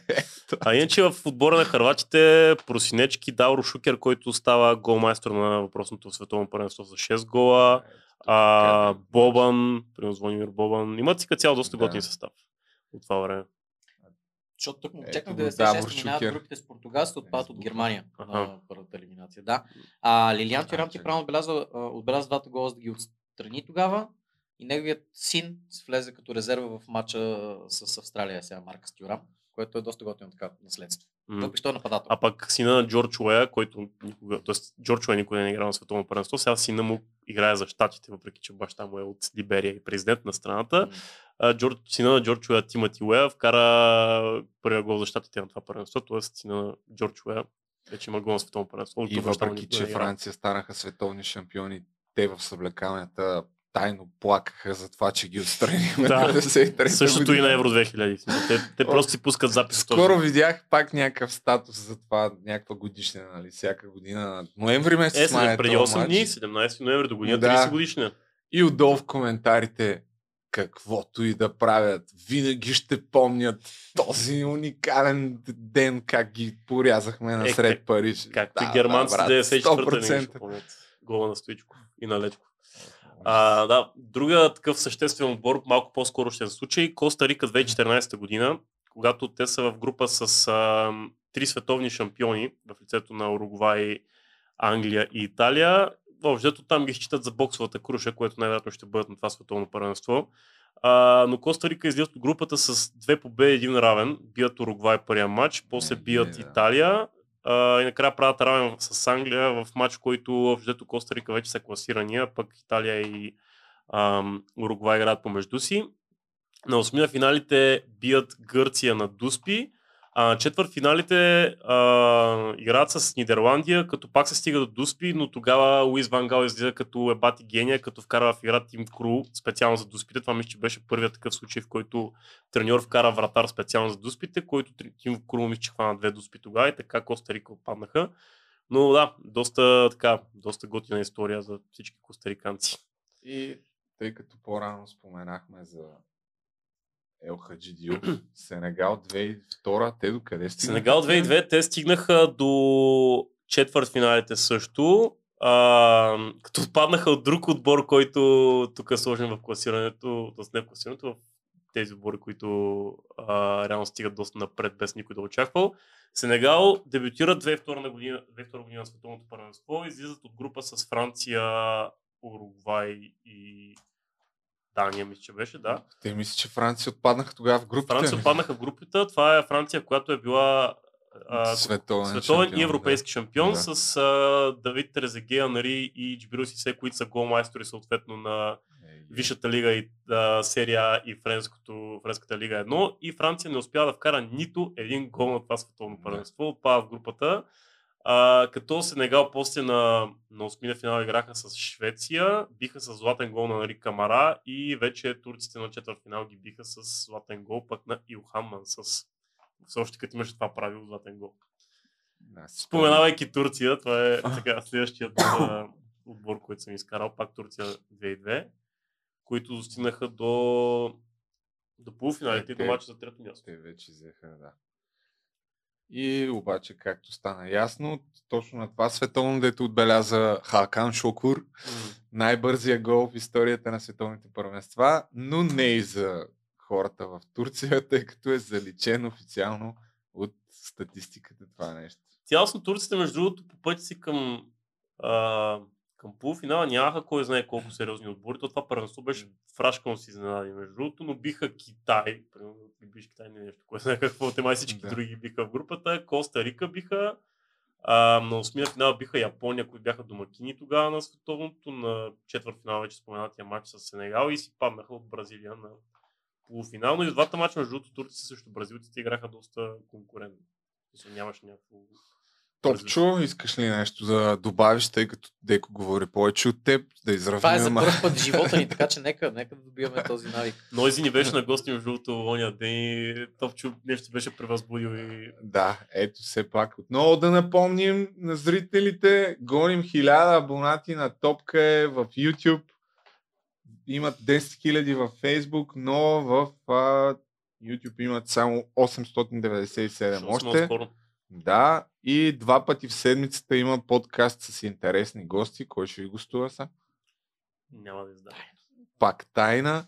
А аз ще завърша с този отказ. От Джон Оливър и Last Week Tonight преди Само, няколко дни. само да спомена Да. отбора, който бях сложил на първо място сред изненадващите отбори в топ 4. Ти вече го споменах, де, но става въпрос за България Е, 4. да, е, сега нека не припомняме наново нашото... Аз пък като посел, преди път казахме, който иска да разбере повече за цялата измама около FIFA, Netflix FIFA Uncovered, а сега препоръчвам в YouTube TIF Футбол, което е дъщерния канал на The Athletic, един много сериозни спортни журналисти. Как? ТИФ? Тифо Футбол. Тифо като Тифо, тифози, а футбол като футбол спорт. Та там има много добра поредица от 5 епизода за World Cup Explained. Общо около час и малко. Горещо я препоръчам също на всички. О, ще ги гледам сега. Мгм. Даже и това в Netflix. Аз забравих предния път да го гледам. World Cup. Точно а, така. ето, Да. да. Много приятно направени, анимирани, с, с спокоен тон се обяснява. И се Супер. обяснява доста голяма дълбочина. Еми да завършим с реакцията на този, не го знам как, на каква позиция е в Катар. В момента, в който някакъв журналист, не съм сигурен, може би от BBC или от някаква друга медия, го пита за тези условия, които видяхме по-рано, как реагира? comfortable. You will see them living in a very, you know, comfortable, healthy environment. with Comfortable all and my- healthy? Of course. Let me say this, Mr. Много комфортна и здравословна среда. Very healthy environment, alhamdulillah. Mr. Al Suladin, with all due respect, we, we have gone to the camps. You went yourself? Yes, this week in Doha, where you have hundreds of thousands of men living in labor camps. Some of them packed into small rooms, eight men to a room. Стотици хиляди работници живеят по 8, някои от тях в стая, при супер гади like the one we saw. Ten men sharing a toilet, no showers. Have you been to the, the labor camps yourself, sir? I'm not going to answer your questions. You don't want to answer that. Of course, I don't want to answer it. And with that, we were told the interview was over. Ще му лепи някой. Не си добре нещата в Катар. Еми това е, благодаря ви, беше много интересно и до следващата седмица. И така. Защо Цанов рекламира шарлатани? Ще завършим с призив да помогнете на семейството на жестоко убития Иво Андреев. Ще завършим този подкаст с темата, която коментирах и миналата седмица, а именно рекламата на Цанов на свръхестествените в кавички способности на ето този човек, Христо, покажи го да го видят всички, който помогна а, в кавички, казвам аз твърдо убедено, за да бъде намерен Сашко от Перник. Освен, че ни рекламира изключително надълго и на широко неговите свръхестествени способности, Цанов рекламира още някакъв а, екстрасенс, който, извинявам се как беше, радио, ест, радиоестезист. Така, това е един статус на българско рационално общество, който ще коментирам и, и след малко и него, но преди това бих искал да споделя отново моите, моето скромно възмущение към това видео на Цанов, ко, който ефект а, ще има от него. Ефектът, който ще има от него, ще бъде естествено огромен брой хора отчаяни, които ще потърсят помощ, да я наречем, от този екстрасенс Христо. След като преди, не знам, може би около година, Цанов прави някакъв експеримент с него в неговото студио, на мен във Фейсбук са ми излизали изключително много реклами на този човек, който използваше части от видеото, за да си рекламира платените ясновидски услуги.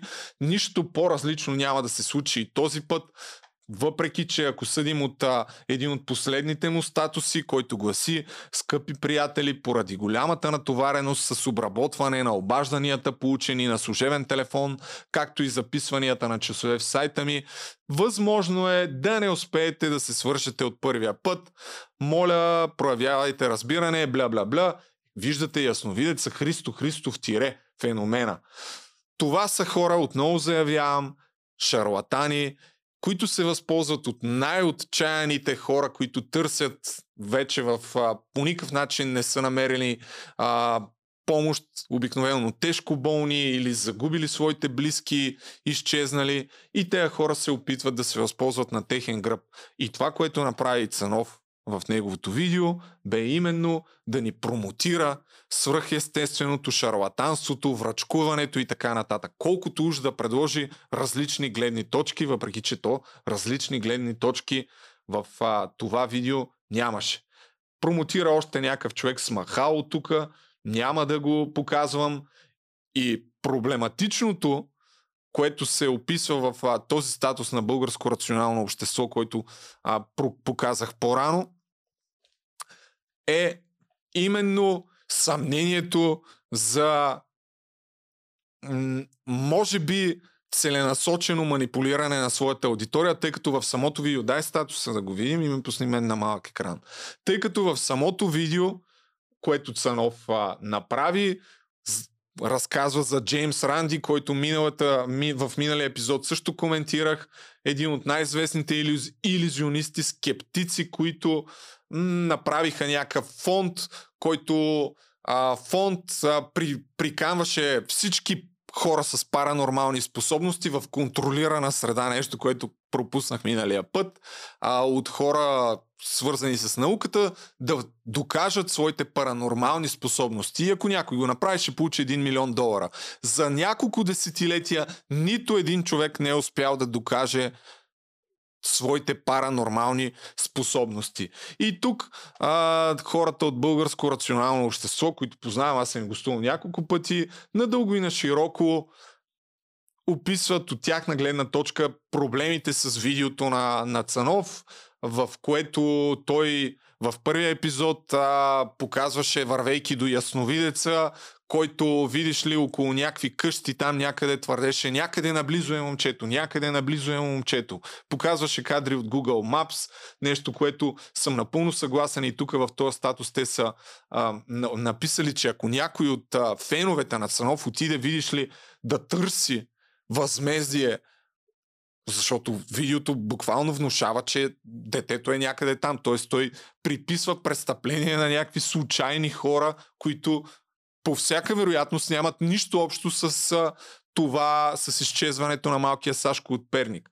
Но за зла беда, Цанов по стара традиция ни внуши нищо друго, нещо друго и вече абсолютно категорично заяви мнението си, че ясновидеца Христо има свръхестествени способности, нещо в което аз меко казано дълбоко се съмнявам, дори ще му пиша на този човек да дойде тук и ще, ще се поинтересувам как може да се направи такъв експеримент в контролирана среда, да докаже своите свръхестествени способности, тъй като имаше и предния път няколко коментара, що не го поканеш да се убедиш, да, няма проблем, ще го поканя и ще се поинтересувам как може наистина да докаже своите паранормални способности извън някакво монтирано клипче и бръщолевения на общи приказки, които могат първо, че могат да бъдат да се базират на реална информация, която е публично известна в публичното пространство. Второ, че може да бъде интерпрети... интерпретирана по всевъзможни начини, особено след като е минало вече и намирането на, на детето. Така че това са моите скромни 2 цента.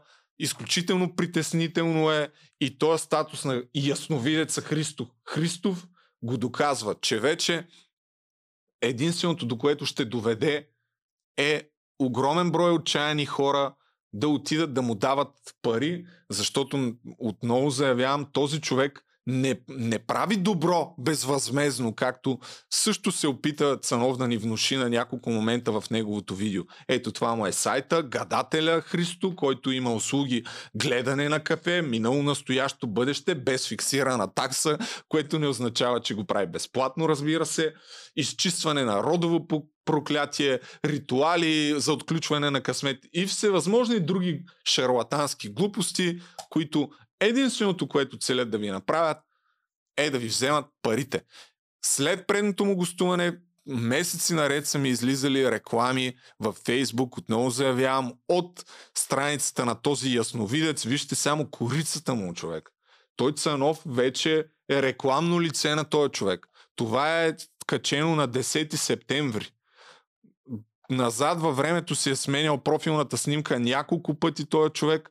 Цанов не, не виждам как Смя... Ето това е от 24 юни 2021 година. Аз на негово място бих бил притеснен, ако някакъв ясновидец ме използва като буквално като рекламно лице.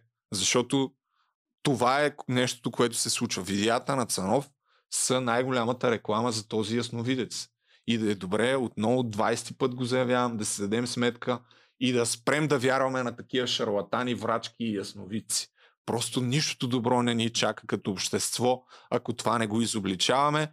Ще се опитам да разбера как, може да се направи този експеримент в контролирана среда. Ще поканя Христо и ако желая да дойде да докаже своите свръх естествени способности, в които аз по категоричен начин не вярвам. И тъй като този път ще го вкарам в видеото, а като кликбейт, тъй като знам, че много хора ще цъкнат, защото ще вкарам името на Цанов и на Ясновидеца. А, на заглавието ще се опитам още веднъж да обърна внимание на нещо, за което и предния път говорих максимално кратко, за трагичния случай с а, Иво Андреев, който има тече в момента една кампания да подпомогне семейството на, на Иво Андреев. Събрани са 91 хиляди от цел 100 хиляди, като според мен дори да се надмине сумата от 100 хиляди, няма да се върнат а, тези пари, така че ви приканвам, ще оставя линк в описанието да помогнете на семейството на Иво Андреев. Има една статия на Полина Пълнова в Капитал, която разкрива буквално съучастието за съжаление на институциите, за това, че са